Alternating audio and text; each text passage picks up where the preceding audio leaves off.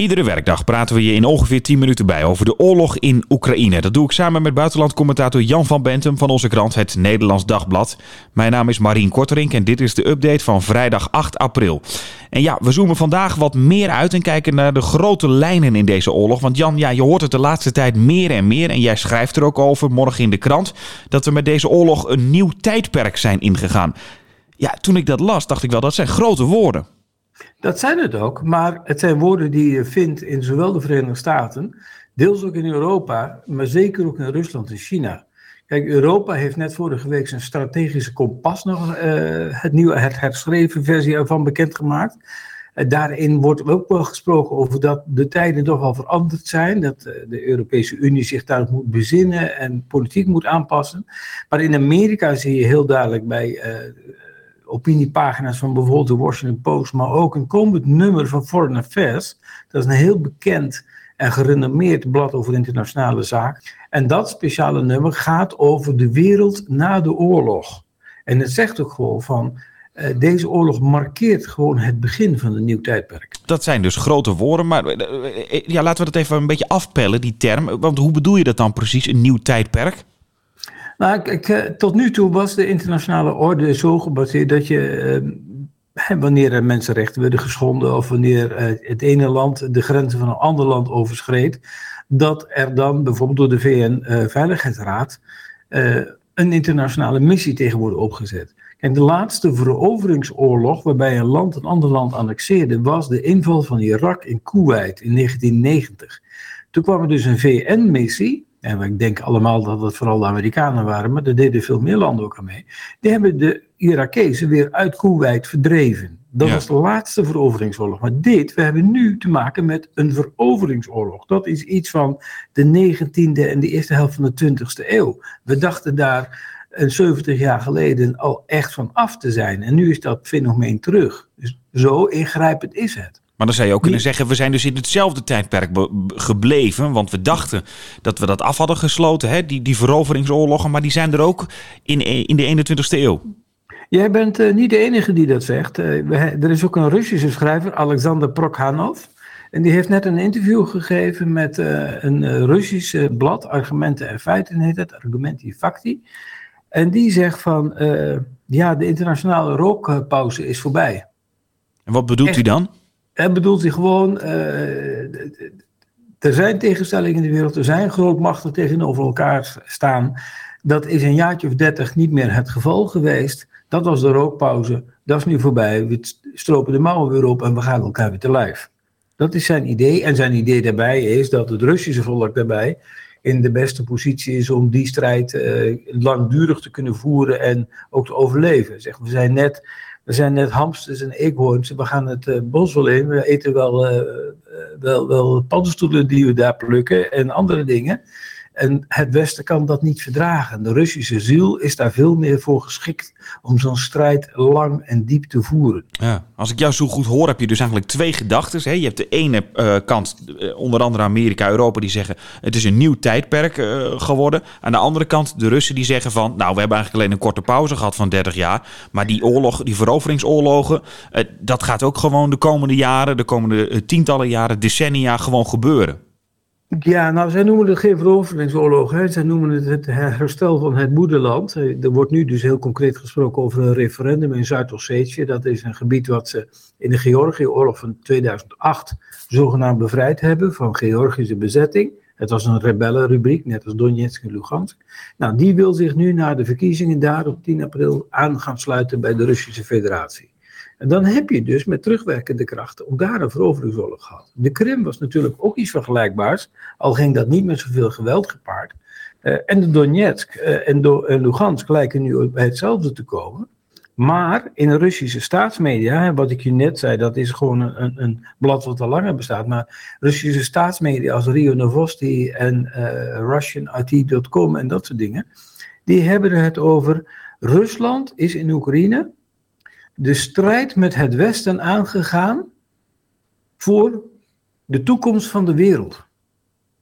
En dan heb je dus echt de grootste definitie te pakken die je kunt krijgen. De oorlog in Oekraïne is dus de start van een strijd om de wereld. Tussen Rusland gesteund door China en het Westen. Zie jij dat ook echt zo? Nou ja, de Chinezen en de Russen zeggen dat heel nadrukkelijk. En uh, ook al kunnen wij zeggen van dat is niet zo en dat willen wij niet zo, zij zeggen het en zij voeren politiek op basis van die aannames.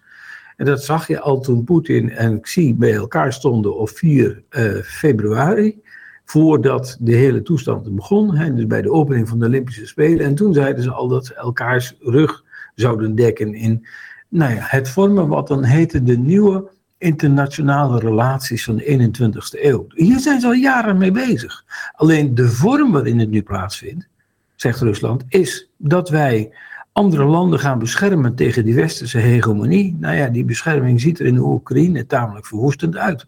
En betekent dat dan dat het nieuwe tijdperk nu begonnen is, of eigenlijk na de oorlog, dat we dan weten hoe de verhoudingen liggen en dat je dan kan zeggen, dan begint een nieuw tijdperk? Nee, het is nu, volgens de Russen is het nu begonnen met de Russische speciale operatie in Oekraïne. Dat is waar Rusland de wapens heeft opgepakt tegen de pogingen van het Westen om de rest van de wereld onder zijn macht te brengen want de, hele idee is natuurlijk de omsingeling van Rusland door de NAVO. En Oekraïne zou worden gebruikt als een springplank om Rusland dan binnen eh, of, ja, op de knieën te dwingen. Hoe dat dan precies zou gaan, dat, dat werd nooit echt duidelijk uit, uh, uit die berichten. Maar dat, dat is het verhaal. Nou, en om Rusland te beschermen, moest Oekraïne wel worden aangevallen. Die fase is nu min of meer afgerond, zegt het Kremlin. Want de slagkracht van het Oekraïense leger is wel zo verkleind dat Rusland niet meer concreet gevaar loopt. Nu gaat het er nog om, om Donetsk en Lugansk veilig te stellen. Ja. Nou, doet het me op een bepaalde manier denken dan aan de, aan de Koude Oorlog. Dat was natuurlijk een Koude Oorlog, hè? geen grondoorlog om, om het zo te zeggen. Is het vergelijkbaar op een bepaalde manier? Nee, nee, ja, het is vergelijkbaar in die zin dat het nog steeds om een machtsstrijd gaat van twee systemen die compleet tegenover elkaar staan. Uh, waarbij zeg maar, uh, Rusland en China beide zeggen van wij hebben ook een vorm van democratie en die is beter dan die chaos van het Westen, dat moet je niet willen. Die moeten we buiten onze grenzen houden. Dat hele gepraat over mensenrechten is alleen maar een smoes om, om uh, zich te bemoeien met onze binnenlandse aangelegenheden. Het is dus in wezen een agressieve politiek als je over mensenrechten praat. Um, en om dan zichzelf te verdedigen, ja, dat moet je ook militair doen. Want die tegenovergestelde macht, het Westen met zijn democratische model, is niet anders dan een samengestelde macht van de oude koloniale rijken. En die willen nog steeds precies hetzelfde wat ze vroeger wilden. Ja. Wat brengt dat nieuwe tijdperk? Nou ja, het, het, het karakteristiek wat we er nu van zien is dat er dus absolute stellingen tegenover elkaar staan. Jij kunt naar de Russische ambassadeur op de in de VN gaan met beelden die je hebt van bijvoorbeeld, eh, waar we het gisteren over hadden, de aanval op, ziekenhuizen in, in een stad als Mariupol of bij Kiev. En hij, zal dat keihard ontkennen. Je kunt laten zien hoe mensen in Bucha zijn vermoord door Russische soldaten. En zij zullen het, dat doet ook de Russische minister van Buitenlandse Zaken, dus op het hoogste niveau, wordt het knalhard ontkend. Je komt daar niet doorheen. Ze willen niet luisteren. Ze hebben namelijk de wapens tegen je opgenomen. Is dat ook het bijzondere aan dat nieuwe tijdperk misschien? Dat er geen common ground meer is over wat we zien of wat, wat er gebeurt? Dat, dat is het verschil met de Koude Oorlog. Daar had je nog dat uh, er gewoon toch wel de feiten telden, maar men bevocht elkaar eigenlijk eh, via proxyoorlogen. Denk aan eh, China en Rusland deels eh, in de Vietnamoorlog tegenover de Verenigde Staten. Dat heb je meer gezien. Je hebt de Korea-oorlog al gezien, begin 50 jaren, waar China een hele grote rol speelde tegenover de VS en andere westerse bondgenoten. Maar er was geen rechtstreekse oorlog tegen elkaar. En dat zou, is nu wel het geval, zegt Rusland. Want Oekraïne, dat is niet anders dan een verlengstuk, dat zijn niet anders dan de marionetten van de NAVO. Dus is deze oorlog tegen de NAVO. Nou, als je het zo definieert, ben je al over een heel belangrijke grens heen. Want Rusland heeft, of beter gezegd de Sovjet-Unie, heeft in de hele Koude Oorlog niet gezegd dat zij actief een oorlog tegen de NAVO voerden. Rusland zegt dat nu wel. Ja. Wie gaat het nieuwe tijdperk dan domineren? China, Rusland aan de ene kant versus de NAVO aan de andere kant? Ehm, is heel lastig te zeggen. Die strijd om dominantie zegt ook bijvoorbeeld uh, de, uh, de secretaris-generaal van de NAVO. Die heeft het over de oorlog in Oekraïne. Zou wel eens heel langdurig kunnen gaan worden. A war of attrition heet het in het Engels, een uitputtingsoorlog.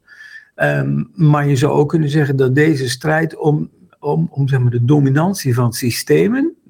Dat kan wel tientallen jaren gaan duren. Er hoeft niet tientallen jaren gewapende strijd te zijn. Maar dit is dus een duidelijke stellingname van Rusland en China samen tegenover het Westen als stelsel, waarbij het doel van Rusland en China is het hele internationale orde, hè, zoals in de Verenigde Naties die bestaat, omver te trekken en te vervangen door een systeem wat door hen wordt bepaald. En dan verdwijnt ook met name de basis onder dat internationale systeem, namelijk het respecteren van mensenrechten op, daarop, op, op, op dat uitgangspunt, de universele verklaring van de rechten van mensen en dat soort zaken, daarop is het hele handvest van de VN gebaseerd. Nou, als je dat eronder uittrekt, trek je de bodem onder het hele internationale platform weg, wat vrede en veiligheid zou moeten waarborgen. Maar wat, wat, je, wat zie jij dan als vrede? Hè? Wij zien vrede als de afwezigheid van oorlog en, en, en ook landen die zich langzamerhand naar een democratisch systeem bewegen, waarbij de vrijheid van de burgers en ook de keuzevrijheid van burgers voor hun eigen politieke stelsel wordt eerbiedigd. Denk aan Oekraïne, wat een democratisch land wil zijn binnen de Europese Unie. Dat mag niet van Rusland. Nou, nu heb je dus gewoon heel principieel die keuze gaat het om. Mag een land, wat vlakbij een andere grootmacht ligt, zelf zijn toekomst bepalen? Ja, zegt het Westen. Dat is verankerd in de huidige internationale orde. Die orde, zegt Rusland, dat hebben jullie zelf ondergraven, want jij wilt de machthebber zijn, het Westen. Uh, daartegen gaan wij uh, de, de, de wereld beschermen.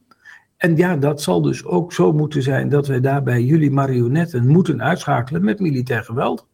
Ja, dat nieuwe tijdperk, dat is dus nu aan het begin misschien echt nou, dan fysiek een oorlog, maar dat kan ook gewoon met economie te maken hebben de komende decennia, bij wijze van spreken. Alle, op alle terreinen. China doet het vooral met economische macht. Rusland, die niet zo'n grote economische macht heeft, grijpt veel meer naar de wapens, letterlijk. En dat zie je dus nu gebeuren. Jouw analyse is dus morgen ook te lezen in de krant. Jan, dankjewel voor nu en uh, we spreken elkaar maandag weer. Tot dan. Dag.